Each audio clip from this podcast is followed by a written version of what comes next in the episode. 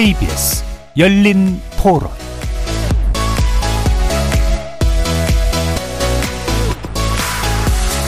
안녕하십니까. KBS 열린 토론 정준희입니다.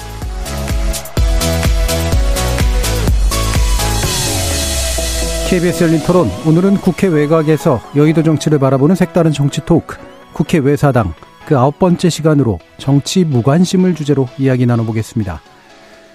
내년 총선 준비에 여의도 정치권은 분주한 모습이지만 막상 이를 바라보는 국민들은 별다른 감흥이 없어 보입니다. 여야를 막론하고 지지율은 답보 상태고 신당 창당 이야기에도 국민들은 크게 반응하지 않고 있습니다.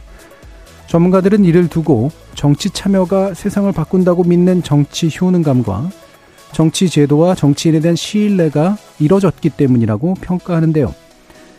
지난해 대선 이후 거대 양당의 첨예한 대립은 끝이 없고 이로 인한 국민의 정치 불신 그리고 피로도가 날로 높아지고 있는 상황.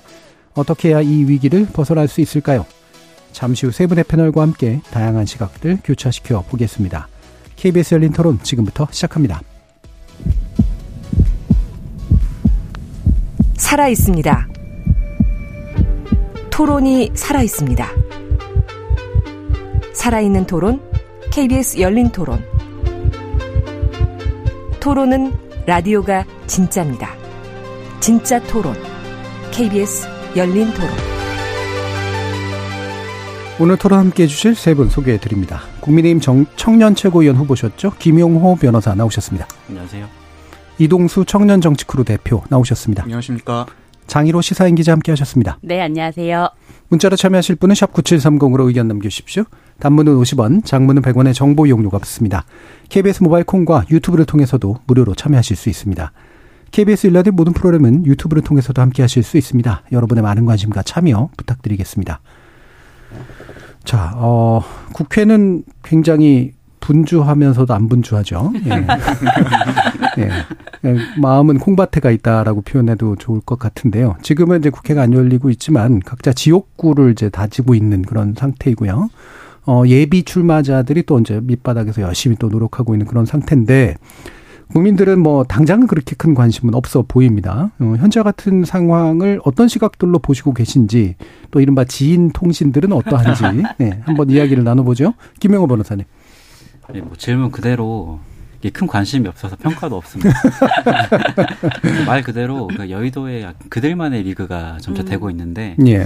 저는 그 원인이 지금 대안이 없기 때문이라고 저는 생각이 들어요. 예. 그래서 두 가지 부분에서 대안이 없는데 먼저 우리 생활에서도 대안이 없습니다. 뭐 실제로 이제 막 팬더믹을 우리 좀 벗어나가지고 빚은, 빚은 막 쌓여 있는데 금리는 또 올라가요. 하지만 음. 증시나 부동산의 버블이 꺼지면서 이게 굉장히 뭐 어떻게 탈출구가 없게 되어 있는 상황을 맞이하니까 여기에 대해서 정부도 특별히 대안을 내놓지 못하고 있어요. 네. 정치 역시 마찬가지로 이게 대선이 이제 막 끝나고 여소야대 상황이 계속되고 있으니까 모두 다 이게 탈출구를 마련하지 못하고 대안을 제시하기 어려운 상황이니까 정책 대안도 없이 계속 정쟁만 이어지다 보니까 아, 정치적 무관심과 무당층만 늘어나고 있는 것 같다라고 음. 저는 평가가 좀 하고 있습니다. 그러니까 실효성 있는 대안이 없는 정책 그리고 어, 찍을, 뭐랄까, 이렇게 정치적 대안을 만들 수 있는 정당 대안, 대안적 정당, 뭐 이런 것들도 없고, 정치인도 잘 안 보이고, 이런 상황이다. 장 기자님은?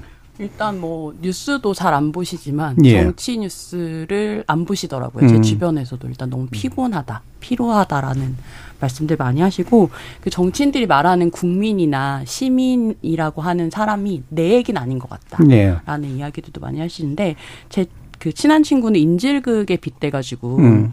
국회의원들이 표질극 하고 있다 이렇게 표질극. 음. 얘기를 하더라고요. 그러니까 표를 담보로 음. 이제 뭐 그러니까 뭐 매번 선거 때만 되면 너무 열받는다는 거죠. 이 음. 나를 대변하는 정당 하나도 없는데 뭔가 이제 저쪽이 싫어. 그래서 뭔가 이 투표를 뭔가 해야 되는 상황이 자기가 이제 투표권이 생긴 이후에 계속 반복됐다. 예. 그러니까 그런 것이 약간 정치를 약간 진절머리 나게 한다라는 음. 그런 이야기들을 좀 해주, 해주더라고요. 예, 말 그대로 찍을 정당이 없다, 음. 찍을 정치인이 없다, 이제 이런 거죠. 예.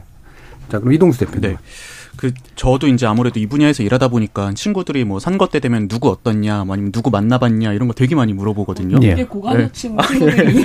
아, 근데 그냥 많이 나오는 분들 있잖아요. 한번 뭐 본 적 있냐, 뭐 이런 거 많이 물어보는데, 네. 근데 요즘은 진짜 아예 그런 얘기도 없는 것 같고. 네. 근데 저는 이게 요즘 뭐 정치 자체가 지금 비수기인 상황인 거잖아요. 뭐 지난해 같은 경우에는 대선이며 지방선거며 뭐 굵직한 전당대회도 있고 했는데 올해 같은 경우는 이미 뭐 선거는 아예 없고 전당대회도 올 초에 이미 다 치러졌고 해가지고 별로 이제 국민들이 관심을 가질 만한 어떤 기회나 이런 것들이 없지 않나. 예. 저는 이게 내년 총선 가까워지면 조금 늘어날 것 같긴 해요. 뭐 음. 지난 대선만 해도 특히 이제 청년층 기준으로 놓고 봤을 때 한 세 달 정, 세 달 전 정도만 해도 무당층 비중이 굉장히 높았는데 막판에 여기저기 이제 결집하는 걸 보면은 예. 그래도 이제 지금 뭐 물론 전반적인 어떤 정치에 대한 무관심이 증가하는 건 좀 우려해야겠지만 지금 이 상황에서 국민들께서 정치에 관심 없는 거를 뭐 크게 우려하진 않아도 되지 않나 저는 예. 그렇게 생각을 합니다. 어차피 때가 되면 또 네. 하고 이제 불이 붙는다. 맞습니다. 예, 바람이 네. 불 수도 있다. 원래 이제 바람이 불기 전에 이제 바람의 기운이 좀 있긴 있잖아요. 네, 그렇죠. 네. 올해나 이렇게 보면은 저도 이제 약간 제가 더 살았으니까 약간 좀 양상이 좀 다른 것 같긴 음. 해요. 음. 그러니까 뭔가라도 이슈라든가 인물이라든가 이렇게 조금 조금씩 밑에서 뿌려지는 그런 분위기가 좀 있는데 음. 그 이동수 대표님 뭐 나름대로 정치 관찰을 많이 해오셨으니까 좀 다른 측면이 있다. 비수기인데도 좀 다른 비수기다라고 네. 보세요? 아니면 그냥 전반적으로 비슷한 비수기라고 보세요? 저도 근데 말씀하신 부분에 음. 공감은 하는 게요. 이제 몇, 몇 해 전부터인가 이제 음. 선거 때마다 되게 얘기가 많이 나오는 게 역대급 뭐 비호감 선거다 이런 얘기 네, 많이 네. 나오잖아요. 네. 그게 이제 그래도 예전에는 어떤 정치 세력이나 아니면 무슨 인물에 대해서 국민들께서 기대도 갖고 나름 이제 희망을 갖고 막 투표를 하시고 했는데 요즘은 서로 그냥 누구 싫어서 그냥 여기 뽑았다 이런 네. 얘기들도 많이 나오고 그게 전반적으로 좀 무관심이나 이런 게 뭐 증가하고 있는 추세는 맞는 것 같습니다. 예. 네. 음, 마, 마찬가지로 이렇게 유권자 입장도 그렇지만 그 피선거권을 가지고 있는 그 출마자들도 마찬가지인 것 같아요. 예. 지금 눈치 게임 중이거든요. 음. 지금 이제 선거가 다가오니까 나 이번 선거를 좀 준비하고 있는 사람들은 아 나 누가 누가 나한테 공천을 줄 수 있지? 음. 나는 어떤 얘기를 해야 이 사람이랑 코드를 맞출 수 있지? 내가 이 얘기하면 이제 정부나 대통령실을 싫어하지 않을까? 이런 계산들을 하기 시작하니까 예. 어떤 누구도 소신 있게 현상에 대해서 이야기를 할 수가 없고 거기서부터 눈치 게임이 시작되니까 이게 하나만 하는 얘기만 계속 반복되고 있는 예. 상황이라고 저는 보입니다. 예. 그러니까 정무적 감각이라는 게 좀 이상한 방향에서 작동을 하는 거죠. 누구의 눈치를 보느냐에서 예. 그렇죠. 나에게 표 공천을 표 줄 사람이 음. 아니라 공천 줄 사람의 눈치를 피선거권자들이 그렇죠. 거꾸로 됐죠. 예. 네. 예. 그게 또 이제 어쨌든 양대 정당 체제이기 때문에 그 정당을 거치지 않으면 사실 당선 가능성이 되게 낮으니까. 네, 그래서 생기는 문제일 수도 있을 것 같고. 어, 그러면 이제 그 정치 참여에서 이제 어떤 것들이 중요할까도 한번 이야기를 나누면서 뭐 서서히 더 얘기를 해보면 좋을 것 같은데 정치 효능감이란 말 이제 최근 들어서 좀 많이 사용을 했어요. 어, 말 그대로 이제 내가 뭘 했더니 바뀌더라. 이제 이런 거잖아요. 어, 근데 그런 사례들이 또 최근에 없지는 않았는데 이제 주로는 이제 뭐랄까요 이렇게 타격을 가는 뭐 이런 쪽에서의 효능감인 것 같긴 네. 합니다만 이동수 대표님 한 말씀 주시죠. 네. 그뭐 정치 효능감이라는 게 그런 거잖아요. 개인이 어떤 정치 과정에 참여를 한다든지 아니면 목소리를 낼 때 이제 아 이게 반영이 되는구나 이때 느끼는 성취감 뭐 이런 것들이 이제 효능감인데 저는 뭐 대표적인 사례가 이제 2016년에 있었던 국정농단 사태 때가 아닌가 싶어요. 예, 예. 음. 저도 이제 그때 막 국회에서 일을 시작했을 때여가지고 주말에 종종 나갔었는데 깜짝 놀란 게 뭐 광화문부터 시청까지 그 세종대로뿐만이 아니라 뭐 그 종로 삼가역까지 그 인사동까지 막 이렇게 꽉 길이 차 있는 걸 보고 아니 국민분들이 진짜 요즘 정치에 대해서 관심을 많이 갖고 계시고 뭔가 바꾸려는 의지를 이제 갖고 있구나 좀 느꼈던 것 같아요. 그래서 제가 실제로 이제 그 설문조사를 하나 갖고 왔는데요. 내일신문이 2019년 9월 26일부터 10월 2일까지 촛불 집회 3주년을 맞아 한국리서치에 의뢰한 설문조사고요. 참고로 이 내용은 중앙선거 여론조사 심의위원회 홈페이지에서도 확인하실 수가 있습니다. 예. 근데 이때 이제 설문조사 내용이 뭐예요? 뭐였냐면 내가 이제 정부에 영향을 끼칠 수 있다라고 음. 느끼는 국민이 2016년 6월 그러니까 국정농단 사태 이전에는 29%에 네. 불과했는데 2019년 10월에는 46%까지 음. 증가를 했고요.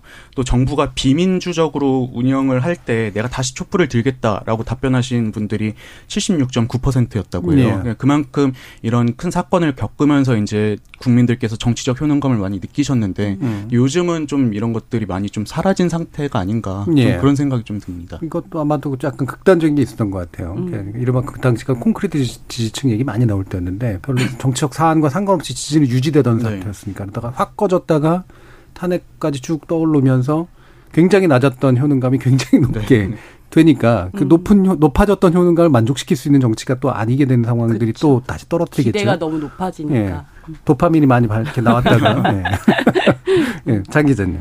예, 뭐 저도 촛불 때 아무래도 제일 많은 효능감을 느끼지 않았나라는 예. 생각이 들어요. 어쨌든 타, 대통령을 탄핵한다라고 하는 그렇죠. 것이 근데 이게 저희들은 대부분 뭔가 그 민주주의에 대한 자랑스러운 기억처럼 한국 사람들은 이야기를 음. 하는데 외국 친구들한테 이야기를 하면 굉장히 불안해 한다라는 예. 이야기를 제가 들었어요 음. 친구한테. 그러니까 그 외국 나가서 외국 친구한테 아, 우리는 대통령을 탄핵시켰어 했더니 음. 너네 괜찮아? 약간 이렇게 약간 예. 오히려 정치적 불안정한 상황 아니냐라는 식으로 이제 보기도 했다는데 그럼에도 불구하고 그런 경험을 해봤다는 것. 그러니까 국민들이 직접 투표만이 아니라 직접 행동으로 정권을 교체해봤다라고 하는 것이 굉장히 좀 효능감을 줬던 그런 음. 사례였던 것 같아요. 근데 이제 그것이 아까 말씀하신 대로 기대가 너무 높았고 음. 그 기대 그 기대를 충족시키지 못하는 결과가 나니까 사실은 지난 대선에서 5년 만에 또 정권 교체가 됐던 예. 거잖아요. 이제 그런 경험들이 쌓이면서 약간 지친 거 아닌가? 음. 국민들도 지치신 거 아닐까? 이런 생각도 듭니다. 예. 저는 이제 뭐 이 정치적 효능감이 음. 조금 국회 내에서 느끼는 거랑 국회 밖에서 느끼는 게 조금 다른 것 같아요. 네. 그래서 국회 내 300명 국회의원들, 특히 지역구 국회의원들이 자기 지역구 챙기기 위해서 일원이라도 더 예산 가져가려고 예. 동분서주하면서 주민들 민원 듣고 해결하려고 노력하는 거 보면 그 과정에서 만난 주민들은 정치적 효능과 분명히 느끼실 느끼죠. 거예요. 음. 예. 하지만 일반 국민의 입장에서 봤을 때 비례대표나 초선 의원님들이 하는 아니면 다선 중진 의원들이 거시적인 정책을 일단 명확하게 아젠다를 제시하지 못하고 있잖아요. 음. 그래서 그거 그 면에서 일반 국민들이 느끼는 정치적 효능감이 굉장히 좀 낮은 것 같다라고 예. 저는 좀 느껴지고 사실 저는 이 원인이 이게 국회 전문성이 행정부의 각 소관부처의 전문성을 따라가지 못하기 때문이라고 저는 생각이 드는데 음.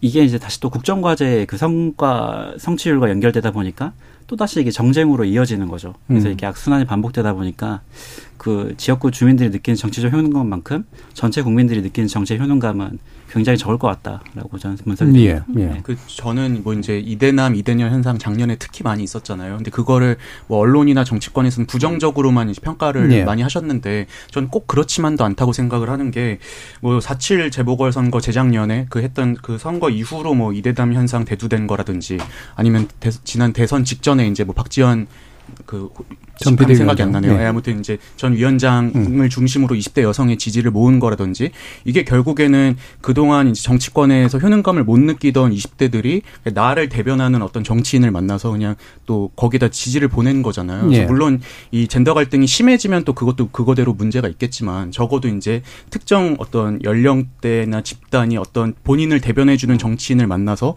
목소리를 내는 거를 꼭 아주 뭐 부정적으로 평가할 필요만은 또 없지 않나 저는 예. 그렇게 생각을 합니다. 방금 그 말씀이 그러니까 두 분의 말씀이 이제 또 되게 중요한 포인트인데 음. 예를 들면은 고관여층들 어, 또 이해 당사자들, 그러니까 정치를 움직여가지고 뭔가를 얻어내는 노하우를 가지고 있는 사람들은 효능감이 높죠. 그리고 또 이제 적극적 지지층, 음, 그래서 특정한 이해관계가 명확해서 나는 누구만을 대변자로 볼 거야 라고 생각하는 사람들은 딴 거 안 보면서 그 사람이 움직이는 거로 또 효능감이 높이셨잖아요. 그래서 그런 효능감 자체를 이제 당연히 긍정적으로 평가할 필요가 있는데 이걸 팬덤 정치란 말을 바꾸면 되게 부정적으로 평가된단 말이에요. 이 현상은 어떻게 보시는가? 음, 그렇죠. 팬덤 근데 팬덤 정치가 저는 그러니까 뭐 모든 문제들이 다 올 그 장단점이 있기 네, 마련이기는 한데 네.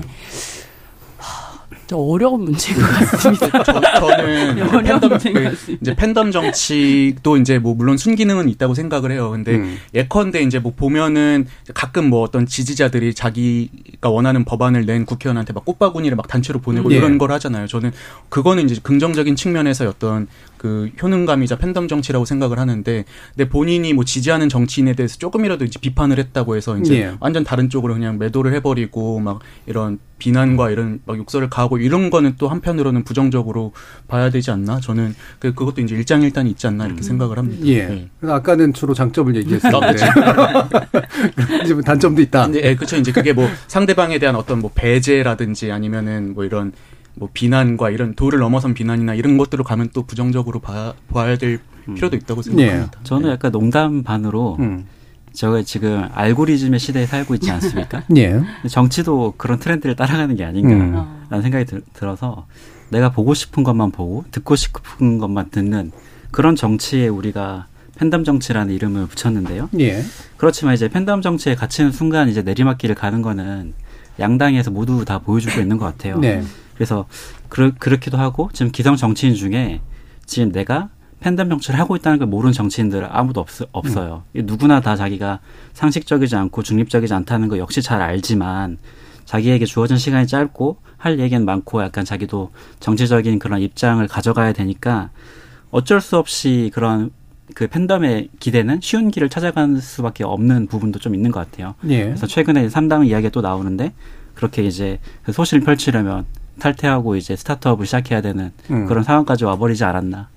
예. 음. 음. 아니, 그러니까 뭔가 네. 정치의 구체적인 내용은 잘 안 보이고, 이 예. 팬덤 정치의 어떤 폐해라고 한다면, 그러니까 정치를 해서 우리가 정치에 관심을 가져서 무엇을 하지에 대한 어떤 구체적인 내용, 그러니까 아까 뭐 변호사님 말씀하신 대로 생활의 영역에서 어떤 부분들을 정치가 해결할 수 있어 이런 것보다도 그러니까 되게 그런 자극적인 단어들만 남는 것 같아요. 수박, 예. 이를테면 네. 수박 같은. 음. 음. 그러면서 이제 내용은 사라지고 그, 그 내용을 논의할 공간 자체들은 사라지는 그런 좀 효과가 있지 않나라는 생각이 예. 듭니다. 저는 그게 이제 뭐 맹목적 지지냐 비판적 지지냐 하는 차이는 좀 있는 것 같습니다. 그러니까 어떤 뭐 방향성을 추구하고 있고 그거를 대변해주는 정치인을 지지하는 건 전 되게 비판적으로 지지하는 건 저는 긍정적으로 생각을 하거든요. 근데 만약에 본인이 지지하는 정치인이 있다고 해서 뭐 잘못된 부분까지 그냥 맹목적으로 옹호하고 이렇게 흘러가는 팬덤 정치가 문제가 아닐까 저는 그런 생각이 좀 들었습니다. 예.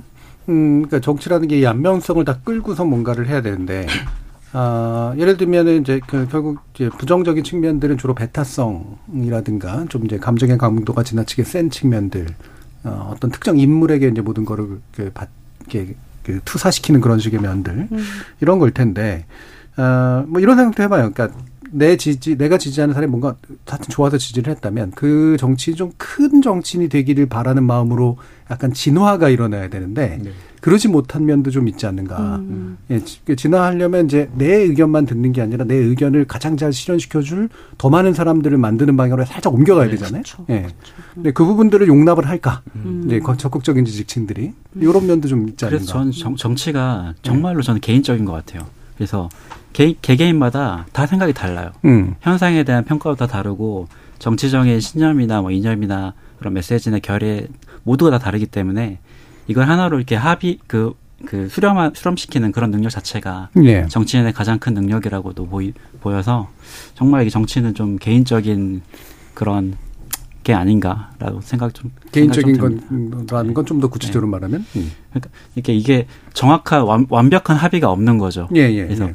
우리 우리의 생각이 다 다르기 때문에 이걸 어떻게 우리가 합쳐서 같이 함께 갈 수 있을까라는 타협이 이제 정치라고 저는 보는데 음.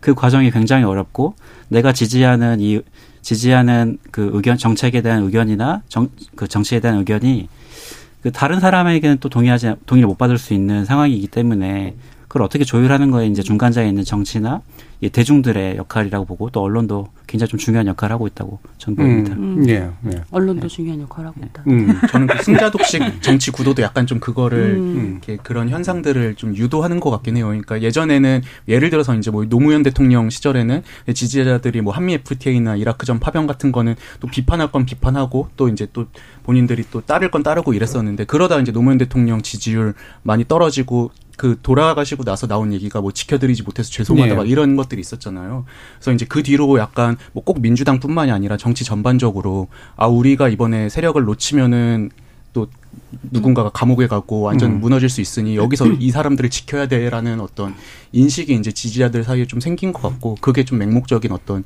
뭐 팬덤 현상으로 나타난 게 아닌가 저는 그런 생각이 좀 듭니다. 근데 사실 음. 한국처럼 단순 다수 소선거구제를 채택하고 있는 어떤 상황에서 사실 한 명이라도 더 내 쪽으로 끌어들이는 게 중요한데 예. 너무 이렇게 딱 문을 닫아 걸고 음. 이렇게 좀 정치를 대결 구도로 좀 그 주 고관여층 예. 지지자분들 예. 좀 보고 계신 거 아닌가라는 우려는 들어요. 예. 음. 자, 그럼 두 번째 문제 연결해 가지고 이제 신뢰감의 문제도 될 텐데 결국은 이제 믿는다라고 하는 게 모든 걸 믿는 게 아니라 핵심적인 걸 믿는 거잖아요. 근데 조금이라도 이제 그 아닌 것 같으면 이제 배신당했다 이제 이렇게 되면서 배신자 낙인들이 이제 찍혀서 이게 이제 신뢰인가라는 생각은 좀 드는데 뭐 이거는 이제 지지자들의 관점이고요. 애초에 정치인들이 그럼 만들어 나가야 될 신뢰라는 게 뭐냐 사실 이 부분이죠. 어 김명호 변호사님 말씀 주시죠.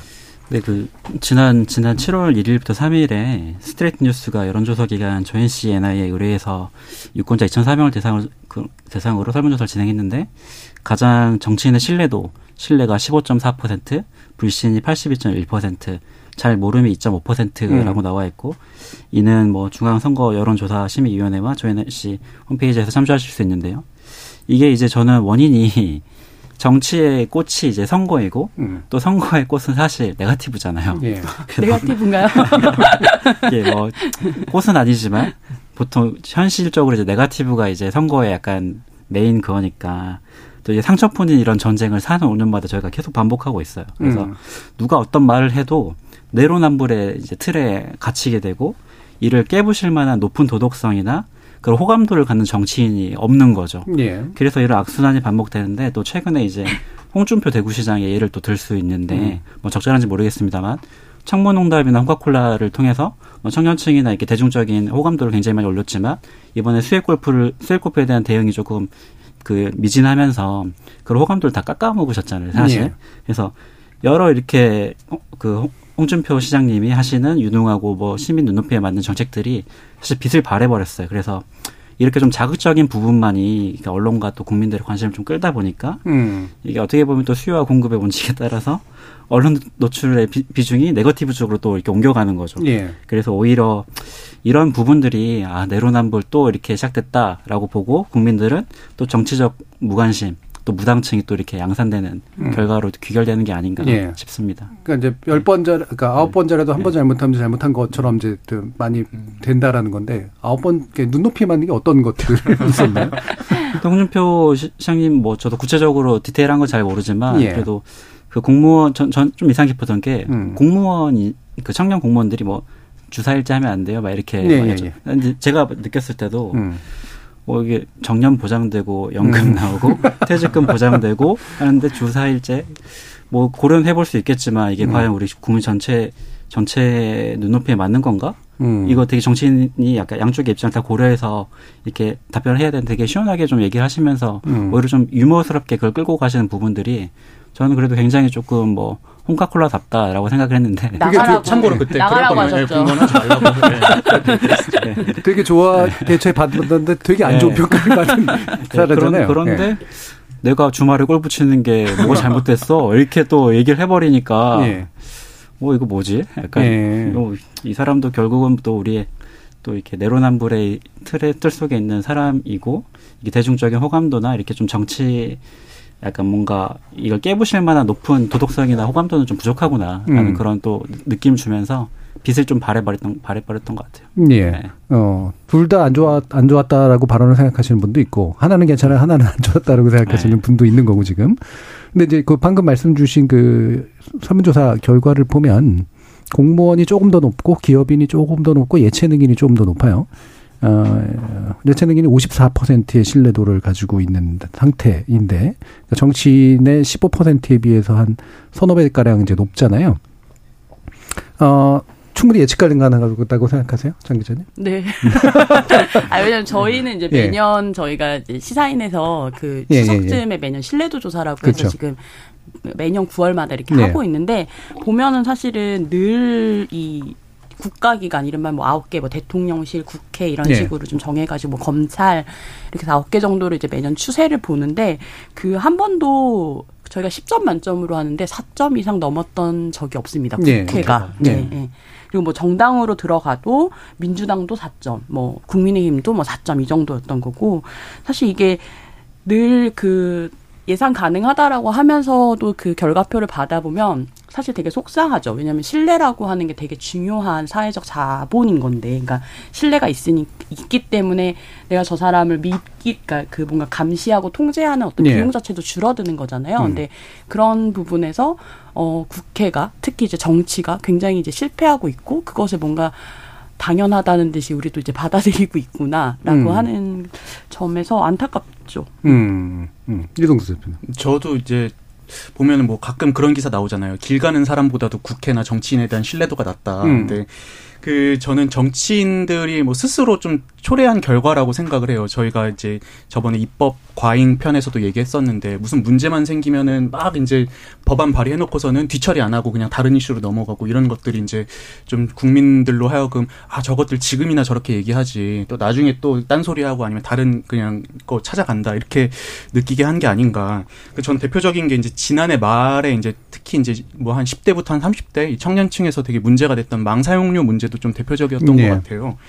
그 망 사용료가 이제 그 통신사들이나 이런 데서 우리가 망 인터넷망을 이렇게 깔아놨으니까 특히 이제 데이터 많이 쓰는 뭐 OTT 업체나 이런 영상 업체들 좀 추가로 돈 더 내라 이제 이 개념이잖아요. 근데 이게 이제 문제가 됐던 게 이제 그 한 동영상 스트리밍 사이트에서 거기가 이제 약간 게임계 유튜브 같은 개념인데 이제 거기에서 이제 아 우리는 이 돈 못 내니까 그냥 화질을 그냥 낮춰버리겠다 해가지고 음. 그 게임 스트리밍 되는 그 영상의 화질을 확 낮춘 거예요. 예. 이제 청년들이 많이 보다가 아니 이거 말이 되냐 왜 망사용료 받는다고 해가지고 이 문제를 초래하냐 해서 이제 그게 이제 남녀 불문 되게 화제가 많이 됐었는데 음. 그 당시에 이제 과방위원장이던 뭐 정청래 의원님이라든지 아니면 또 이재명 그 민주당 대표께서 아유 망사 용료 문제 있으니까 한번 우리가 제대로 살펴보겠다 짚어보겠다 했는데 그 뒤로는 이제 또 별다른 반응이 없는. 그러니까 말만 하고 네. 행동이 뒤따르지 그렇죠. 않았다. 네. 그러니까 끝까지 이제 책임지고 끌고 나가는 그런 모습을 보여주지 못하는 것들이 약간 계속 싸, 거듭되면서 이게 좀 실, 불신으로 좀 이어진 게 아닌가 음. 싶습니다. 예.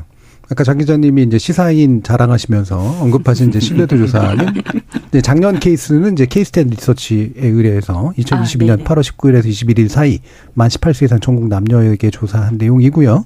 중앙선거 여론조사 심의위원회 자세한 내용 참조해 주시면 되는데 이게 그러면 지금 이제 좀 있으면 이제 비슷하겠네요. 그죠? 예. 네. 그리고 가을쯤 되면 이제 나오는 거죠. 네. 예.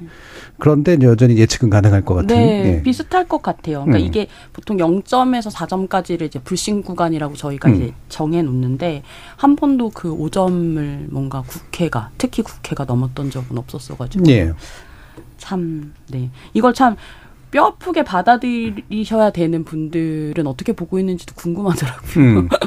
근데 이게 이제 전 세계 뭐 제가 다 전 세계를 본 건 아니지만 정치인의 신뢰가 대체로 다 낮거든요. 음. 예, 예. 직업군 중에서 제일 낮은 쪽에 보통 대부분 네. 속하는데 이건 정치인의 어떤 면에서는 운명에 음. 가깝다. 특히나 민주주의 정치에서는 네, 민주주의 정치 자체가 아닌 경우엔 지지도 막 90분 나오고 그러잖아요. 오히려. 신뢰도도 그렇고. 아, 그쵸, 그쵸. 음. 그래서 민주주의 정치 체제에서는 어느 정도 숙명인 것 같은데 음. 이게 그래서 저는 정치인들이 그냥 숙명이다라고 받아들이는 게 더 큰 것 같아요. 음. 원래 그렇다라고. 근데 저는 유난히 좀 더 잘못하고 있는 건 있긴 있는 것 같거든요. 최근 들어서 더더욱이나 뭐가 핵심이라고 보세요. 음. 최근 들어서 유난히 뭘 더 잘못하고 있을까? 전 뭐 예전에도 사실 정치인들 신뢰도가 낮았는데 지금은 음. 그냥 뭘 잘못한 뭘 잘 뭘 잘하고 누가 내가 잘해 네가 잘해 이게 아니라 음. 서로 못하기 경쟁하고 있잖아요. 예. 바닥으로 가는 경쟁. 네. 그래서 이게 낮아가는 이게 못하기 경쟁을 하고 있기 때문에 이게 오는 총선에서도 사고 안 치는 쪽이 이기는 거예요. 지금 네. 분위기 자체가. 음. 그래서 어떤 특정 정책이나 아젠다에 대해서 저희가 평가할 만한 게 되게 부족하고 음. 이게 뭐 항상 이게 수사나 이렇게 사법적인 부분이 항상 열, 얽혀 있다 보니까 이 국민들이 정책을 판단할 시간도 없고 언론 역시도 관심에 대한 비중을 좀 자극적인 부분들 이런 부분들이 조금 더 이렇게 좀 집중이 되고 거기에 대해 호, 국민들이 더 관심도 많이 사실 가지고 계시고 그래서 그런 부분들이 좀 더 이렇게 그 관심도 높아가니까 역시나 이것도 이제 아, 국회가 뭐 그렇지 또 이렇게 말씀하신 대로 역시 뭐 국회가 원래 원래 신뢰받지 못한 집단이야 이거 당연한 음. 거야 이렇게 음. 생각해 버리기 시작하는데 정말 그래서는 안 되거든요 저희가 음. 그래서 이제 다가올수록 이제 매니페스토 선거라는 슬로건처럼 정책에 대해서 더 집중을 하고 저희가 항상 정책 선거를 이렇게 지향하면서 이렇게 선거를 좀 바라봐야 되지 않을까라고 음. 생각합니다. 네. 그러면은 이제 정치라고 하는 게 뭐 이따가도 더 자세히 얘기를 하겠습니다. 정치는 이제 상당 부분 타협이기도 하고 경쟁이기도 하고 두 가지가 같이 오는 건데 지금의 이제 정치적 조건이 이게 특히 이제 이번 윤 정부 들어서서는 사실 더더욱이나 이제 국회 안에서의 타협은 거의 없고 어뭐 야당 대표 만나서 얘기하는 경우도 없다 보니 타협으로서 정치 완전히 사라진 이제 음. 그런 상태잖아요. 근데 이제 아까 이제 배신감이라고 한 얘기를 했을 때 결국엔 타협을 잘하는 정치인이 그러면 실제로 효능감이나 신뢰감을 줄까? 음. 예, 이것도 한번 좀 생각해 볼 필요는 좀 있는 것 같아요. 예전에는 뭐 나름대로 큰 정치 타협이 이루어지면 꽤 그게 신뢰감을 높이는 데 네. 도움이 됐었는데 음. 요즘은 배신자라 그러지 않을까? 뭐 이런 생각도 좀 들기도 하고. 근데 저는 이게 또 지지층과 또 일반적인 네. 국민들 또 보는 눈이 네. 다를 것 같아요. 음. 근데 저는 대표적인 예로 2000 그게 한 2015년 쯤이었던 것 같은데 그 당시에 이제 김무성 새누리당 대표랑 네. 박기춘 의원이었나요? 그 민주당이랑 같이 이제 그 철도 노조가 한번 파업을 크게 했었잖아요. 네. 근데 그때 이제 양 당에서 이제 서로 당 대표랑 원내 대표가 이제 나서 가지고 아 우리가 한번 이 파업 문제 풀어보자 해가지고 음. 손잡아서 이제 파업 문제를 해결했던 적이 있었는데 저는 그때 개인적으로는 좀 나름의 제가 참여한 건 없지만 효능감을 느꼈거든요. 네. 아 이게 정치구나 이렇게 막 이런 첨예한 어떤 이해갈등 이해관계나 이런 것들도 음. 또 대화 타협으로 풀어낼 수 있는 게 정치구나 하는 걸 좀 느꼈었어요. 그래서 예, 저는 예. 물론 이제 이 타협이나 이런 대화하고 이런 거를 또 배신자라고 생각하시는 분들도 계시겠지만 또 많은 국민들이 그런 어떤 큰 문제들 뭐 연금 문제라든지 이런 것들을 만약에 여야가 이렇게 좀 대화 타협으로 풀어낸다면은 네. 또 그래도 효능감을 좀 느끼시지 않을까 네, 음. 네, 그런 생각이 좀 듭니다. 예. 아니 근데 지금 이제 뭐 대통령께서 연금, 교육, 노동 3대 개혁이라는 네. 거 이제 이야기하시면서 근데 그럼 그 개혁에 대해서도 뭔가 입법적으로 풀어야 될 부분을 그렇죠. 이제 국회에서 해야 될 일들이 있을 텐데 이게 일단 아젠다는 던졌는데 이 아젠다를 어떤 방향으로 지금 정부가 하고 있는가를 보면 여기도 내용이 없거든요. 그러니까 음. 이제 카르텔 우리가 이제 막 카르텔만 계속 이제 강조하시면서 뭔가 처단해야 되고 이제 없애야 되고 이런 쪽으로만 이야기를 하시다 보니까 이 부분을 입법적으로 어떻게 풀지에 대한 논의 자체가 되게 사라져 버린 것. 그래서 음. 국회가 할 수 있는 어떤 여지가 굉장히 좁아지고 뭔가 그리고 해결하는 방식이 시행령이나 고시 이런 방식으로 그러니까 이 국회를 되게 우회해서 입법부를 좀 무시하는 방향으로 좀 어떤 정치적인 해법 이런 건 모색하지 않는 것이 사실은 타협을 한다라고 하는 거, 협치를 한다고 하는 거는 100%가 아니잖아요. 내가 이제 뭐 51대 49일 수도 있는 거고 다 음, 그렇게 좀 네. 그렇게 되는 건데 너무 이제 내가 여기서 밀리면 이제 지는 거야. 네. 끝이야. 네. 그리고 이제 우리 지지자들한테 욕 먹을 거야. 약간 이런 어떤 것 때문에 뭐 이렇게 협상한다기보다 대결한다라는 느낌도 되게 크고 일단 제가 좀 우려되는 거는 너무 이 특히 정부가 일을 하는 입장에서 입법부를 어떻게 같이 무엇을 할까가 아니라 어떻게 하면 우회할까를 고민하신다는 네. 느낌 음. 그런 것들이 국회 역할을 굉장히 좁히면서 음. 더 좀 여지들 신뢰받을 수 있는 여지들을 좀 줄이는 것은 아닌가라는 생각도 들어요. 그렇죠. 네. 네. 지금 현재 당 대표끼리 합의하고 원내 대표끼리 합의하고 꿈도 꾸기 네. 좀 어려운 그런 상태죠. 그리고 그렇게 해서 네. 합의해도 또뭐 네. 대통령실에서 안 뭐 들은 척도 안 하시고 이렇게 되면 저는 그 세월호 참사 때만 해도 그 당시에 음. 이제 민주당 뭐 새누리당 여야 원내 대표단 뭐 이렇게 뭐 회의하고 이런 모습을 되게 많이 봤었는데 요즘은 진짜 대표단이나 원내 대표단이 회의하는 모습을 거의 못 본 것 같습니다. 음, 그렇죠. 정치 국회 여지나 정치의 여지 가 상당히 좀 좁아든. 또큰 네. 선거를 앞두고 있으니까 음, 더더욱 더 더더욱. 그러지 않을까 음. 싶습니다. 예. 일단은 내년 총선이 지나야 뭔가 이렇게 합치를 하든 아니면 현재대로 하든 뭔가가 나올 텐데 그 전까지가 계속 유보된 상태인데 내년 총선 얘기 좀 몇 가지 하면서 좀 일부 한번 마무리 지어보죠. 무당층 비율 지난번에도 한번 얘기를 했었습니다. 이제 가장 최근 조사로는 한국갤럽이 지난 25일에서 27일 전국 만 18세 이상 1,002명을 대상으로 자체 조사한 결과인데 무당층 비율이 이제 31%예요. 음, 많이들 보통 지금 나타나는 현상이긴 합니다만 아, 이들이 이제 그 특정 정당으로 흡수될까? 그 다시 말하면 양당으로 흡수될까? 아니면 이제 신당 같은 데로 이제 나름대로 제3당의 어떤 지위로 가게 될까? 뭐 이 부분에 대해서 얘기를 좀 들었으면 좋겠는데요. 방금 말씀드린 내용 중앙선거 여론조사 심의위원회 홈페이지를 참조해 주시기 바라고요. 자, 김 변호사님 어떤 예상을 좀 하십니까?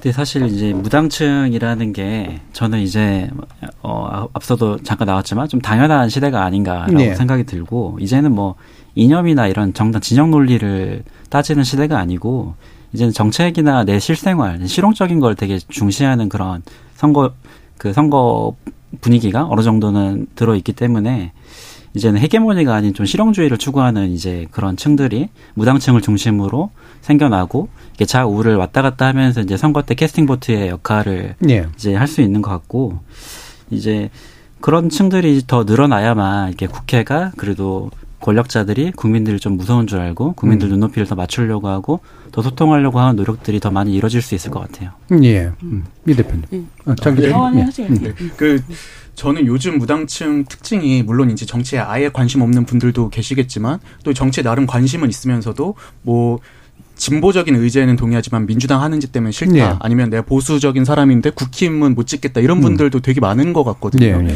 근데 저는 그 이유가 약간 지금 정치권에서 오고 가는 어떤 논쟁의 수준이라든지 아니면 정치권에서 제시된 어떤 메시지나 아젠다가 국민 눈높이에 맞지 못해서 그런 측면이 있는 것 같아요. 음. 근데 저는 선거에 임박할수록 좀 이런 부분들 좀 정비하고 자 국민들이 원하는 방향으로 어떤 뭐 메시지든 뭐든 내는 쪽에서 그래도 맞, 그 무당층 표를 흡수하게 되지 않을까라는 좀 음. 예측을 해봅니다. 음. 예. 장 기자님. 그러니까 뭐 30%가 무당층이래라고 하면 너무 높은 거 아니야라고 예. 이제 생각하실 수도 있는데 사실 그 2019년 요맘때 그러니까 이제 그전 총선 전에 또 봐도 음.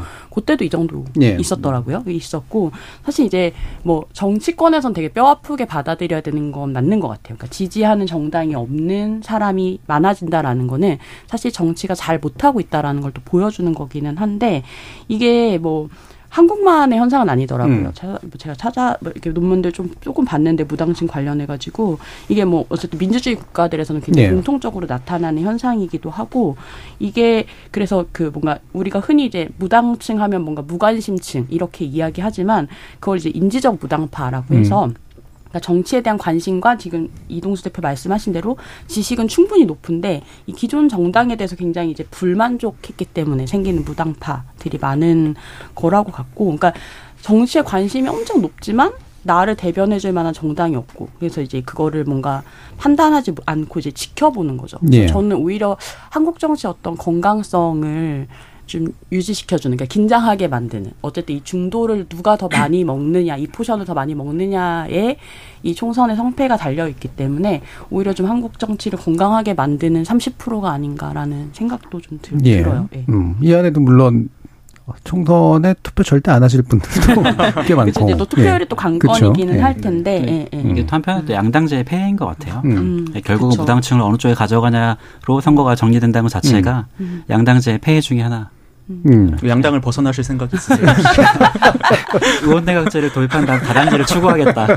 그건 뭐제 예. 그러니까 개인적인 생각입니다. 어, 제도 문제 예. 얘기 안 할 수가 예, 구조적인 문제도 얽혀 그렇죠. 있는 것 같습니다. 예, 예. 현재 제도 하에서는 사실은 되게 어려운데 지금도 어, 0174님의 의견 주신 바에 따르면 국회의원 한 사람 한 사람이 입법기관인데 정당에 매여서 소신에 따라 정책 입 정당에 매여 있다 보니 본인의 소신에 따라 정책 입법 발의를 해도 잘 통과되지 못하는 경우가 많습니다. 음. 무소속 의원들이 많이 당선돼서 양당 정치 문제점을 해결했으면 좋겠습니다라고 하셨는데 음. 무소속 의원이 많이 당선돼도 20명이 모여서 원내 교섭단체를 만들지 않으면 네. 개별 무소속 의원들이 할 수 있는 일들이 많이 않다는 거 이런 것도 이제 문제죠. 이삼사님은 실용주의자들이 많아서 무당층이 많은 게 아니고요. 대통령, 야당, 대표, 국민을 대표하지 못하기 때문인 것 같습니다라는 그런 의견도 주셔서 이남사님이 바로 실용주의자 아닙니다 이렇게 얘기하셨는데 네. 혹시 반론 제, 있으십니까? 제 약간 작은 생각이었고 깊이 새겨듣도록 하고 다시 네. 한번 제가 생각해 보도록 하겠습니다. 예. 역시 그래도 정치감이 있으실 것 같아요. 바로 이렇게 네. 지적하니까 바로 이렇게 받아들이시기도 하고 우리 정치도 이랬으면 좋겠는데 정의진 성우 어, 문자캐스터 불러서요 어, 시청자 청취자들의 의견 들어보고 가도록 하죠. 네, 지금까지 여러분이 보내주신 문자들 소개합니다. 김희영님. 정치 혐오, 정치 무관심은 나쁜 놈이 권력을 갖는데 동조하는 일입니다. 어차피 이슬처럼 맑은 정치는 없습니다. 그나마 청렴하고 그나마 능력 있는 역사인식 제대로 박힌 후보를 골라서 뽑도록 노력해야 합니다. 유튜브 청취자 송학사님. 정치에 무관심하면 안 됩니다. 이 나라 주인이 바로 우리 국민들이기 때문입니다. 7757님. 정치에 관심을 가지려고 해도 잘한다 칭찬하고 더 잘해라 응원하고픈 인물이 없는데 어쩌란 말입니까? 0760님. 국민이 정치에 무관심해지는 순간 정부는 무능해지고 무능한 정부로 인한 독재와 핍박이 시작됩니다. 나라가 망해가는 겁니다. 국민들이 정치에 관심을 갖고 목소리를 내야 국가가 미래로 나아갈 수 있습니다. 해주셨고요. 6733님. 정치가 국민을 걱정해야 되는데 오히려 국민이 정치를 걱정하는 대한민국 현실이 참담합니다. 난세 영웅이 난다 하는데 대한민국은 언제쯤 영웅이 날까요? 7027님. 기존의 정치 잣대로 지금의 팬덤 정치를 규정하는 건 시대착오적이라고 여겨집니다. 지금은 직접 민주주의도 가능한 시대입니다. 팬덤 정치와 민심을 적극 대변하는 목소리와는 구별해야 합니다. 8902님. 지지자들도 무조건 우리가 옳다, 무조건 우리 방식대로 해야 한다고 우길 게 아니라 정치인들이 소신껏 행동할 수 있도록 믿고 기다려 주었으면 좋겠습니다. 공구이호님, 세상은 빠르게 변화하고 있지만 오직 정치인들만 그대로여서 실망입니다. 정치개혁이 시급합니다. 라고 보내주셨네요. 네, KBS 열린 토론. 이 시간은 영상으로도 생중계하고 있습니다. 유튜브에 들어가셔서 KBS 일라디오 또는 KBS 열린 토론을 검색하시면 지금 바로 토론하는 모습 보실 수 있습니다. 방송을 듣고 계신 여러분이 시민 농객입니다. 계속해서 청취자 여러분들의 날카로운 시선과 의견 보내주세요. 지금까지 문자캐스터 정의진이었습니다. 토론은 치열해도 판단은 냉정하게 복잡한 세상을 바꾸는 첫 걸음은 의외로 단순할지도 모릅니다. 평일 저녁 7시 20분 당신을 바꾸는 질문 KBS 열린 토론 정준희입니다.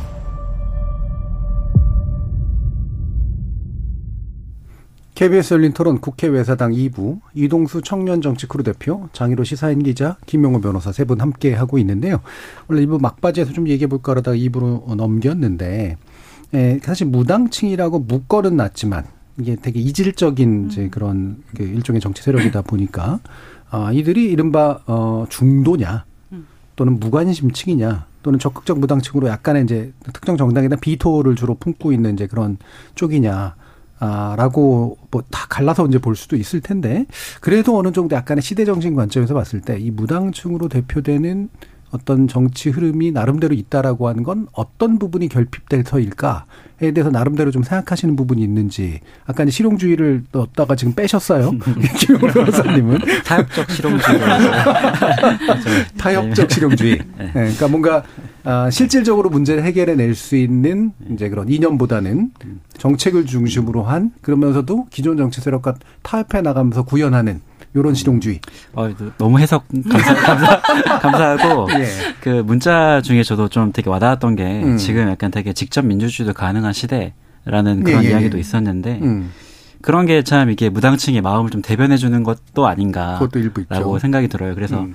좀 답답하실 것 같아요. 사실 예. 정책에 대해서 날카롭게 지적하고 대안도 제시할 수 있는 능력이 지금 국민도 충분한데 음. 여기는 소통 참고가 되게 마련되어지 않고 국회 문턱이 여전히 높다 보니까 직접 민주주의도 가능한 이 IT 시대 아닌가 라는 이런 문자를 보내주신 것 같고 음. 저도 거기에 굉장히 좀 공감하고 있습니다. 예. 저는 어쩌란 말이냐에 공감했는데 그러니까 그래서 적으면서 그렇지 어쩌란 아, 말이냐 약간 이런 이게 뭐 중도라고 해서 그게 어떤 저는 이념적인 걸 예. 이야기하는 것 같지는 않고요. 그러니까 뭔가 상대적으로 좀 정당 일체감이 적은 분들인 네네. 것 같아요. 그러니까 관망하는 분들 이 중도인 것 같아서 참 네. 네. 어쩌란 말이냐.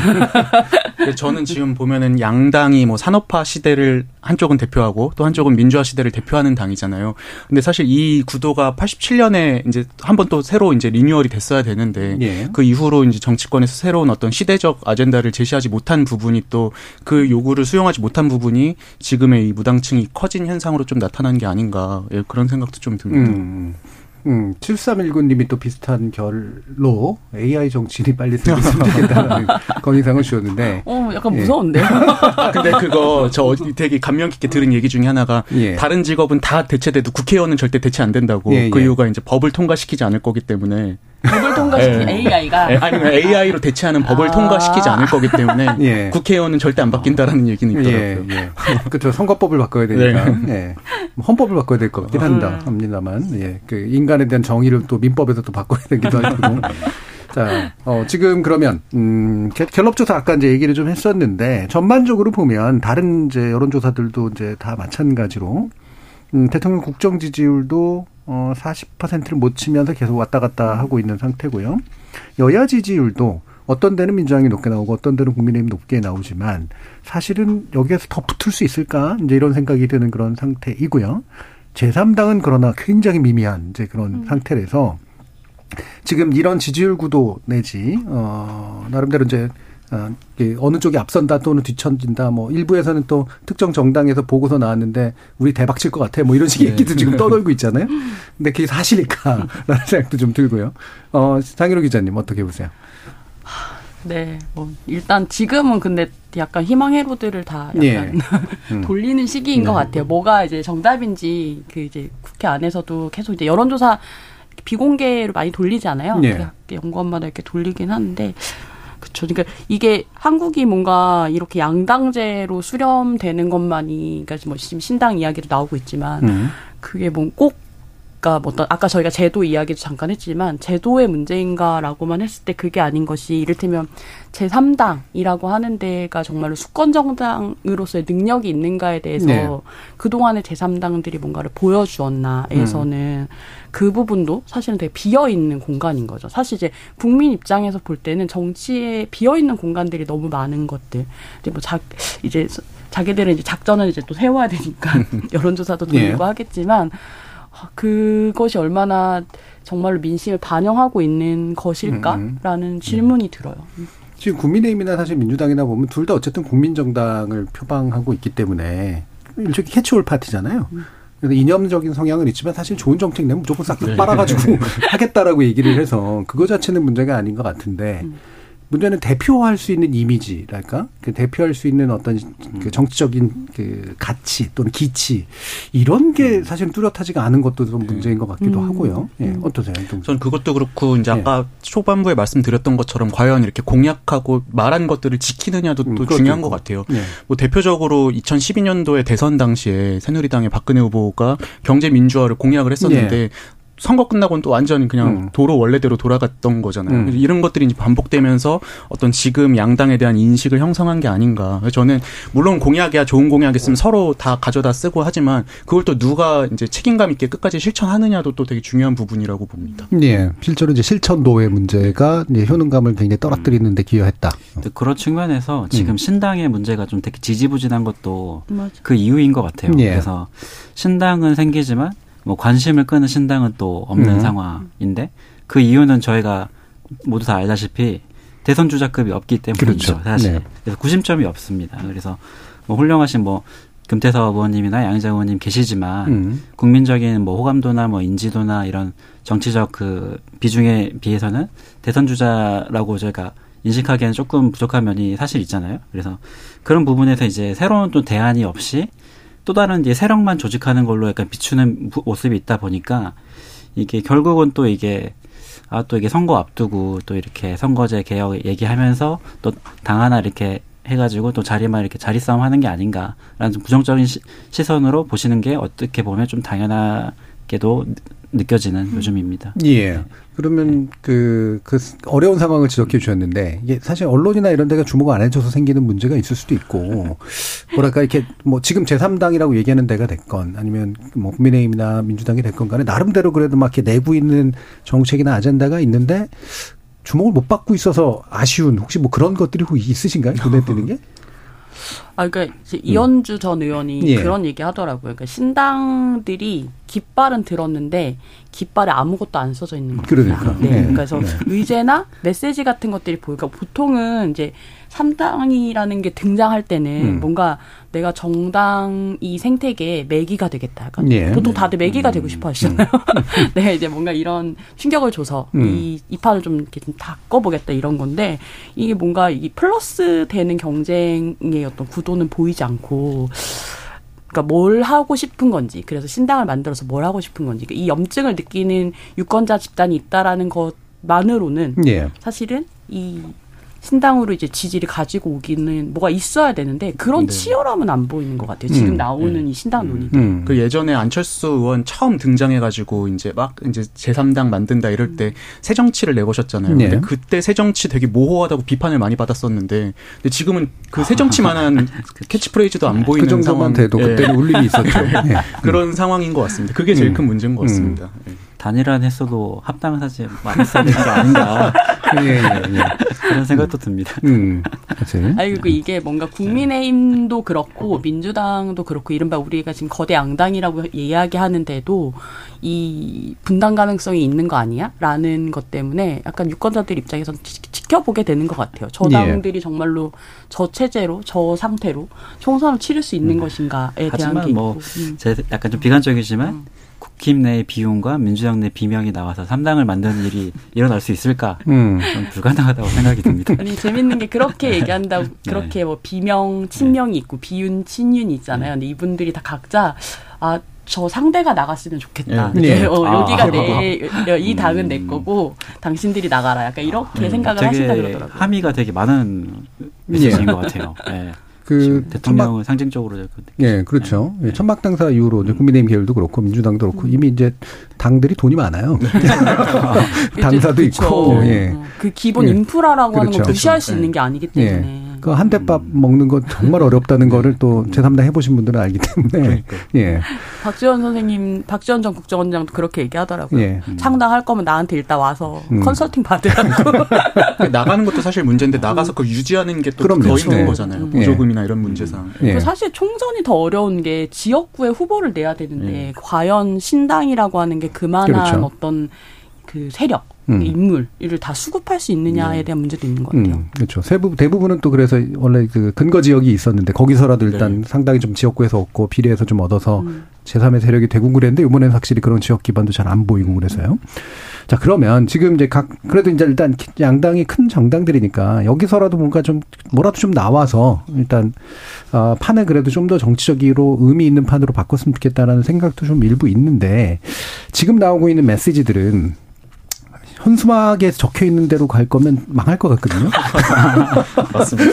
굉장히 강하고 뭐 또 어떨 때 보기엔 누가 보기에 시원하게 이제 잘 질러준다고 볼 수는 있겠지만 저게 정치의 어, 아잔데가 된다면 좀 우리나라 좀, 좀 문제가 있지 않은가 이런 생각이 드는데 음. 이동수 대표님. 네. 음. 그 저는 근데 사실 지금보다 더 우려하는 거는 뭐냐면은 음.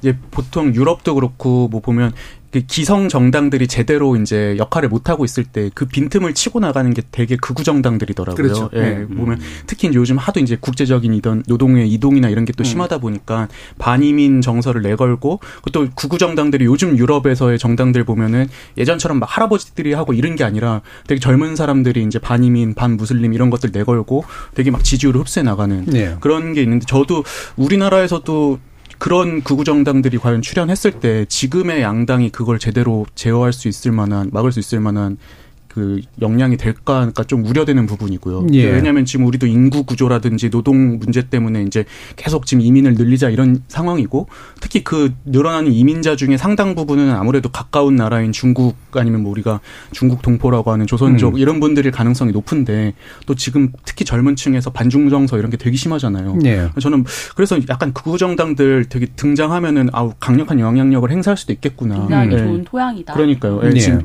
약간 바로 이제 터지기 직전이 아닌가. 그래서 이거를 음. 지금 국민의힘이든 민주당이든 되게 잘 좀 대비해야 되지 않을까라는 음. 생각이 들었습니다. 오히려 등, 이용할 수도 있는 거 아닌가요? 네, 등장해서 인기가 있으면 흡수할 것 같아요. 우리나라 같은 경우는. 자, 그러면 지금, 어, 이 부분을 또 한번 짚어보죠. 어, 사실 또 이제 현재 같이 좀 협치도 잘 안 되고 이러는 이유가, 음, 특정 이제 그 유명한 정치인이나 또는 핵심 정치인들 또는 특정 정당을 어, 사법적으로 엮으면, 예, 그게 이제 어느 정치 메시지보다 강한 예, 지지율이나 기타의 것들에 영향을 미치거나 또는 지지율이 몰도 들나가게 만드는 데도 상당히 좀 역할을 하는 그런 상태라 결국은 사법적으로 리스크를 현실화시키는 것. 이게 정치가 할 수 있는 제가 볼 때는 최대한이 돼 있는 것 같은 그런 상태, 네. 어 정치의 사법화라고도 부를 수 있는 그런 상태가 아닌가 싶은데 김영호 변호사님 이 부분 어떻게 보세요? 저는 아마 두 분과는 조금 생각이 좀 다를 음. 것 같은데 음. 제가 법조인이라 그런지 예. 이 정치의 사법화는 조금 다른 문제라고 저는 반대로 좀 생각을 하는데 음. 이좀 너무 원론적인 이야기라 좀 안타깝기도 합니다. 그래서 당연히 위법하고 불법한 사항이 있으면 그 고소고발의 주체가 정당이든 일반 국민이든 사법부의 재판을 받는 건 법치국가에서 사실 당연한 예. 음. 일이, 일이잖아요. 하지만 이 사, 현상을 가지고 이런 정치적으로 좀 프레임에서 정쟁의 음. 수단으로 활용하고 내가 지금 그 형사기관, 수사기관에 수사를 받는 거는 정치 탄압이야라고 자기를 합리화하면서 팬덤에 기대려고 하는 그런 정치인들의 모습은 저는 솔직히 얘기하면 조금 파렴치한 부분도 좀 있다. 예. 좀 국민을 기만하는 게 아닌가라고 음. 저는 생각합니다. 예. 그럼 다른 분들도 의견을 드려야 될 텐데 일부러 이제 균형 잡기 위해서 한편으로는 정치 탄압이다라고 프레임하는 것도 문제지만 그래서 저 정당이나 저 세력이 다 문제야. 도둑놈 정당이야. 라고 얘기하는 프레임도 사실은 전 문제일 수 있을 것 같은데. 굉장히 정치 예. 혐오를 불러오는 예. 말인 거죠. 근데 그거를 그 정치인들이 지금 국, 특히 국회에서 정, 야, 여당이든 야당이든을 구분하지 않고 음. 그 정치 혐오를 일으키는 일들을 하고 있는 것 중에 하나가 전 정치 사법화 문제라고 음. 생각하거든요. 그러니까 뭔가 대화로 할 수 있는 것 같은 것도 일단 다 고발하고 보고 네. 고소하고 보고 뭐 제일 많이 하시는 게 이번 국회에서 맨날 그 고소장 뭐 이런 거 들고 음, 예, 예. 사진, 찍히는 거 예. 그건 것 같아. 그 요즘 그렇게 또 접수하는 사람들이 어딨나라는 그런 생각도 드는데 이게 진짜로 다 네. 사진용인 거잖아요. 카메라에 막 이러고 들고 네. 종이 이렇게 붙여가지고 큰 글씨로. 아, 예. 아, 그러니까 저렇게 보여주는 게 뭘까라고 생각해 보면 그것이 그런 행동들이 다 모여가지고 사실은 되게 정치 혐오를 가지고 오는 건데 이 사실 법의 세계라고 하는 건건 되게 합법과 불법이 있는 거고 뭔가 흑과 백이 딱 나눠져 있는 건데 저는 정치는 그것보다는 회색의 음. 영역에 더 가까운 네, 일이라고 네. 생각하거든요. 음. 근데 그랬을 때 이 회색의 영역 안에서 이야기될 수 있는 것들을 다 음. 법의 판단에 맡기면 사실 입법부가 있을 필요가 뭐 있지? 라는 생각이 드는 거예요. 그 결국은 그게 이제 우리가 말하는 정치의 사법화인 건 거고 그 이게 뭐 민주주의 이라는 어떤 그런 원칙, 원리 뭐 이런 데랑 를 생각해 봐도 이게 맞나 싶은 거죠. 음. 저는 좀 비현실적인 제도가 또 이런 현실을 좀 유도하는 측면도 있다고 네. 생각하는데요. 이 정치인들이 고소고발 당하는 거 보면 대개 이제 뭐 공직선거법 아니면 네. 막 정치자금법 이런 것들인데 네.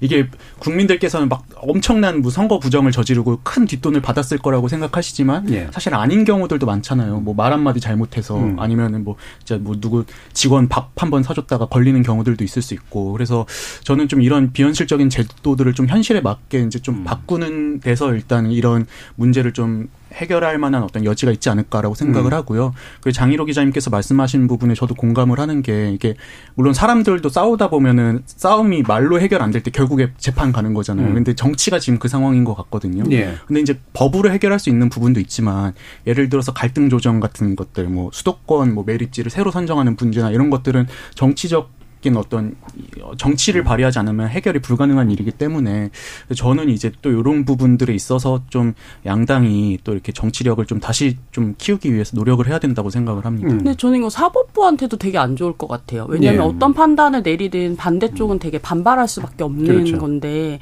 그게 그렇게 되면 법원이나 검찰에 대한 신뢰랑 신뢰를 떨어뜨리는 거기도 할 텐데 음. 그냥 다 같이 낮아지는 거거든요. 아까 네. 변호사님도 말씀하셨지만 뭔가 우리가 다 같이 협의하고 해서 뭔가 좋아 좋아지는 방향으로 우리가 공통 문제를 해결하는 방향으로 가자가 아니라 넌 틀렸고 난 맞아. 이 안에서 네. 굉장히 이렇게 하고 있는 것이 결국은 법원과 네. 검찰까지도 전 사법부까지도 되게 좀 음. 위태롭게 만드는 음. 정치의 수렁으로 집어넣는 음. 일이라는 생각도 네. 들어요. 음. 최근에 그 이상민 장관의 탄핵 그 재판이 그런 부분을 좀 보여주는 것 같아요. 그래서 제가 그 법조에도 봤을 때도 법리적으로도 탄핵 사유는 되진 않지만 예.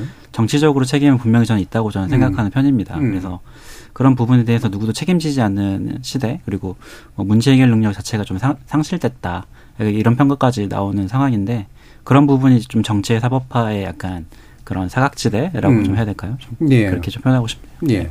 그러니까 그게 뭐 그 제가 딴 데 어떤 자료였나 보도였나를 보니까 우리나라가 국민 1인당 고소고발 소송 이 건 수가 보통 나라들의 몇십 배가 네. 되더라고요. 총이 없어서 예. 대신 법으로. 아, 그럴 수도 있겠네요. 네. 네. 무명화된 네. 변호사 입장에서는 뭐 변호사 입장에서 뭐 맞을 일이 없는 뭐 이렇게 안 좋은 아니지만 그렇죠. 예. 그러다 보니 이제 최근에 이제 뭐 서희초 사건이나 네. 이런 경우들처럼 교육 현장도 다 음. 그렇게 되고 뭐 노사 관계도 다 그런 식으로 이제 가게 되고 그래서 이게 사법이 좋은 질서를 잡아주는 그 법치국가 역할을 하는 건 맞지만 음. 중재되고 시민사회 안에서 풀리고 특히나 정치는 정치가 힘이 있는 데니까 음. 그지 법이 필요하지 않고 이제 정치적인 타협으로 충분히 해결할 수 있는데도 이제 하다 보니 생기는 전반적인 인플레이션 효과 음. 변호사님 뭐 특특 좀 혜택을 좀 보셨는지 모르겠습니다. 개업한 지 얼마 안 돼. 아, 그 혜택을 봐야 된다고 얘기해야 될지 안 보고 싶다고 얘기해야 될지 이게 참 개인적인 그런 부분이 있어가지고 예. 말을 말씀드리기 좀 어렵네요. 예. 이게 법률 영역과 정치 영역에 걸쳐 계셔가지고 네. 이제 생기는 문제도 있고요. 방송 영역까지 걸쳐 버리셔서 예, 생기죠. 하나라도 좀 제대로 해야 자 그러면 아, 이게 이제 결국은 이제 약간 이제 순환 논법처럼 자꾸 될 것 같긴 한데 사람이 문제냐 정당이 문제냐, 제도가 문제냐, 지지자들의 문제냐, 이게 뺑뺑이 도는 이제 그런 음. 식의 것인데 어디선가는 뭔가 이 고리를 끊어야 되잖아요. 어떻게 끊는 것들이 필요할까? 음. 뭐 훌륭한 리더십이 나오는 것들이 맞을까? 대통령이 먼저 나서야 될까? 뭐 정당이 어떤 혁신을 하는 게 필요할까? 뭐 이런 식의 것들에 대해서 어떤 생각을 하시는지 이동수 대표님. 저는 결국 이 정치인들이 정치가 되는 방향으로 정치를 하고 있기 때문에 지금의 문제들이 불거졌다고 생각을 해요. 이게 어떤 말씀이냐면은 이 지금의 정치인들이 저런 발언을 하고 저런 행동을 하는 이유들이 저는 다 있다고 생각을 하고 그것들이 네. 결국에 어떤 정치 활동이나 나중에 공천에 도움이 되니까는 그렇게 하는 거잖아요. 음. 그래서 저는 이 어떤 제도적인 이 부분에서 좀 제도적인 요인들을 좀 바꾸면은 좀 이렇게 그래도 어느 정도는 정치를 개선할 수 있지 않을까. 대표적인 게 국민의힘에서 지난 한 세 번의 선거에서 이길 수 있었던 원인 중에 하나가 저는 개인적으로 생각하기에는 이 경선이나 이런 과정에서 여론조사 반영을 네, 예. 민주당보다 비교적 많이 했고 네, 국민 의사 반영을 예. 좀 많이 했던 그러다 거죠? 보니까 이제 음. 좀더 보편 다수의 국민의 정서에 부합하는 인물들이 또 후보로 나섰고 이 부분도 저는 있다고 생각을 하거든요. 예. 근데 지금 내부적인 어떤 이해 갈등에 따라 이해 관계에 따라서 지금 그걸 아예 당원 100%로 바꿔놨잖아요. 음. 저는 이런 부분들이 결국 어떤 보편적인 국민의 목소리보다 강성 당원의 목소리에 부합하 이익 목소리에 부합하는 게 그게 이제 이익이 되는 어떤 정치를 만들었고 저는 이런 제도적인 것들만 조금 바꿔도 지금보다는 음. 나아지지 않을까 그렇게 좀 각 정당이든 예. 또는 이제 국회의원 선거 관련 네. 제도든 간에 예. 지금 그 윤석열 대통령께서 굉장히 국민적 지지도를 받는 정책 중에 하나가 카르텔 혁파이지 예. 않습니까? 근데 우리나라에서 가장 카르텔이 심한 곳이 여의도 정치 영역이지 영역이니까. 어, 전 법조라고 생각했는데. 다음, 다음 주제로 이제 하시고요. 네, 정치 카르텔 혁파의 제도적인 문제점을 저희 좀 지적하고 싶은 거는 예. 잠깐 얘기했지만 이제 이 양당제와 의원내각제 이걸 어떻게 할 것인가 다당제를 음, 음. 이 문제인데 한 청년 정치를 좀 예로 들어보면 지금 이제 기성 정치인들이 청년들을 동원해가지고 정치 행사 하면서 저희 보여주기식 사실상 네. 선거 소모품으로 사용하는 음. 그런 면이 있고 또 거기에 나오는 청년들 역시 기성 정치인의 줄을 서서 벼락 출세하고 싶어하는 그런 네. 기대감이 네. 음. 서로 이해관계가 맞기 때문에 이게 악순환이 반복되고 있잖아요. 음. 하지만 또 기성 정치에서도 선거를 앞두고 있으면 내가 소신을 좀 보여주기가 어렵고 소신이면 아까 얘기했듯이 뭐 수박이라고 지지층으로부터 욕먹고 이렇게 공천 받을 수 있을까 봐 이렇게 눈치가 보이고 이런 악순환이 이게 청년 정치뿐만 아니라 기성 정치에서 이렇게 반복되고 있는데 그런 부분들을 좀 혁파하기 위해서는 이제 양당제라는 체제가 대통령제 하에서는 좀 어쩔 수 없지만 음. 이렇게 뭐 헌법 개정이든 뭐 법률 개정을 통해 가지고 어느 정도 좀 다당제 약간 그런 그 룸을 좀 정치에 좀 남겨두는 제도적인 그 개혁이 좀 필요하지 않을까라고 저는 생각합니다. 음. 여기서 정치 커리탈이라고 하는 의미를 더 깊게 들어가면 물론 시간이 좀 길어지니까. 근데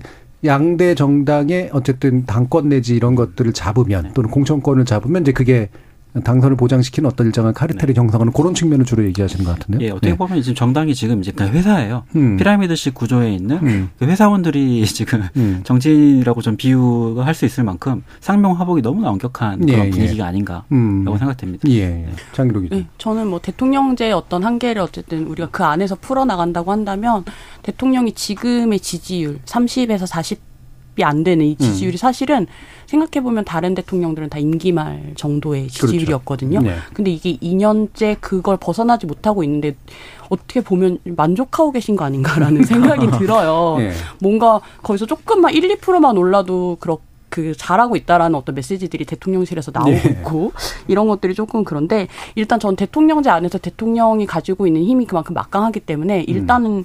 대통령이 먼저 좀 이 정치를 복원하기 위해서 야당 대표든 만나셔야 된다고 생각해요. 음, 네. 그래서 일단 이, 이 하고 있는 내가 하고 있는 3대 개혁이 뭐고 야당이 무엇을 도와줬으면 좋겠고 이런 것들에 대한 부분들을 뭔가 대, 이야기하는 것을 대통령이 먼저 시작을 해야지 그렇지 않으면 지금 국민의힘 같은 경우는 아까 뭐 상명하복 얘기하셨지만 사실상 뭐 용문 어, 용문 여답이라는 말도 나오더라고요. 용산에 물었는데 국민의힘에서 대답한다. 뭐 이런 음. 말도 나올 정도로 거의 약간 대통령실과 그러니까 국회 그 여당의 역할이 굉장히 약간 좀 복속돼 있는 느낌도 봤는데 음. 이런 것들을 지금 그러면 풀 수 있는 사람이 누구냐라고 하면 전 대통령실밖에 없다고 생각해요. 음. 이 음. 이것을 정치를 어떻게 복원할까에 대해서 좀 대통령실이 결단하시면 저는 지지율 부분도 해소하실 수 있을 거라고 생각해요. 예. 용문 여답. 음. 음. 이게 아마 동문서답에서 네. 따온 것 같은데 저는 용문 객잔이 갑자기 생각이 나서 잘 모르시는 영화거나 그 내용이긴 할 텐데. 옛날에. 뭐 굉장히 퇴로가 없어요. 예. 모든 말에 이 지금 정치의 모든 말에 뭔가 좀 상대가 내 말을 들어 들으면 어, 물러설 수도 있을 거야라고 음. 하는 그런 기대가 있어야 되는데 퇴로가 전혀 없고, 그러니까 뭐 대화한다는 건 당신이 변할 수도 있어라고 하는 어떤 기대가 있어야 되는데 그런 기대도 전혀 안 보이는 상태에서 예. 대화를 하는 것 같아요. 음. 대통령자에서 대통령이 먼저 풀어야 되는데 또 음. 대통령은 사실은 약간은 반정치 그 태도 같은 네. 것들이 좀 있으셔서 네, 생기는 문제들 보면 큰것 같습니다. 자 그럼 마무리 하시면서 결국 이제 뭐 시민이 또 풀어야 될 문제들도 있을 테고 유권자가 그래도 기대를 접지 않아야 되는 어떤 요소들이 있을 텐데 어떤 거를 마지막으로 지적해 주실 수 있을지 먼저 김 변호사님 말씀 주실까요? 저는 지적보다는 그냥 얼마 전에 그 이상민 더불어민주당 의원님께서 하신 말씀이 좀 기억이 나요. 이렇게 예. 맹종하고 단색을 지향하는 민주당과 국민의힘이 별 차이도 없는데 그냥 통합했으면 좋겠다. 이렇게 말씀하셨는데 예. 지금 국민들께서도 그렇게 느끼시지 않으실까라고 음. 하고 그 제도권 내에서 좀 어느 정도 좀 일을 했던 사람으로서는 뭐 어느 정도 좀 무거운 좀 책임감도 좀 느끼고 제가 할 수 있는 자리에서 제가 오늘 얘기했 했던 것처럼 여러 좀 대안을 좀 제시하면서 나름대로 국민들께서 가려우신 부분들을 이야기할 수 있는 기회들이 더 많아졌으면 좋겠어요. 예. 그러면 카르텔이 독점으로 바뀔 것 같은데요.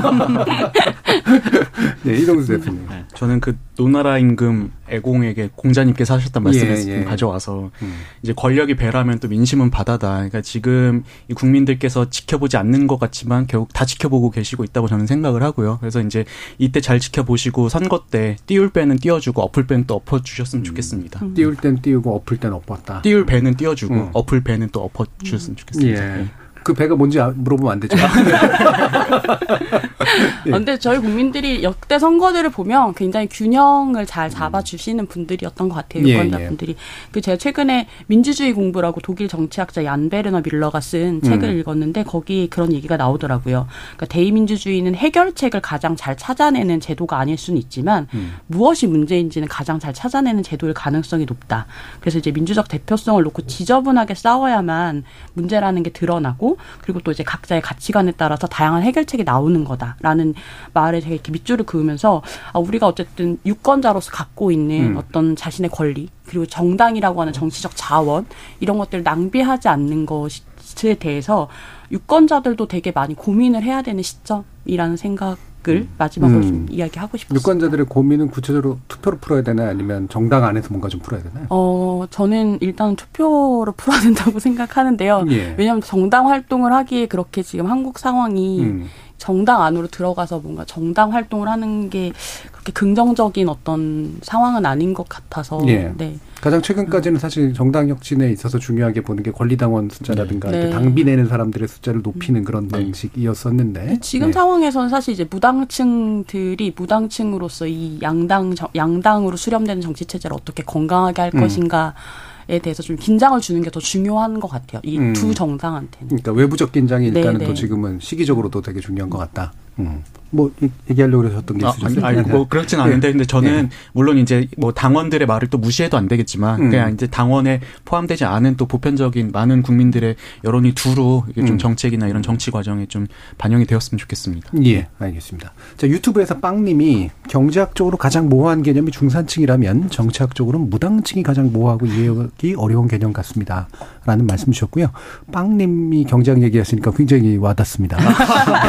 그 피글렛님은 지금의 시대 정신을 대변하는 정치 집단, 정당 인물이 없는 게 문제라고 보셨고요. 7705님은 지금 정치 상황에서는 제3당이 나와도 성공이 힘들 것 같다. 설령 20석을 얻는다고 하더라도 선거가 끝나면 그 안에서 또 분열하게 거 아닐까라는 그런 의견도 주셨습니다. 자, 오늘 KBS 열린 토론 국회 의사당은 이것으로 모두 마무리하겠습니다. 오늘 함께 해주신 장희로 시사인 기자, 김영호 변호사, 그리고 이동수 청년정치크루 대표 세 분 모두 수고하셨습니다. 감사합니다. 네, 고맙습니다.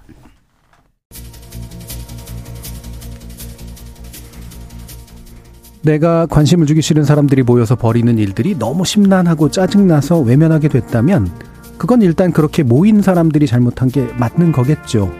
그런데 그렇게 모여서 벌어진 일들이 내 삶에 직간접적인 영향을 미친다면 짜증을 이유로 외면한 나에게도 책임이 있는 겁니다. 알고 보면 정치는 짜증을 극복하는 역량일 수도 있는 겁니다. 지금까지 KBS 열린 토론 정준이었습니다.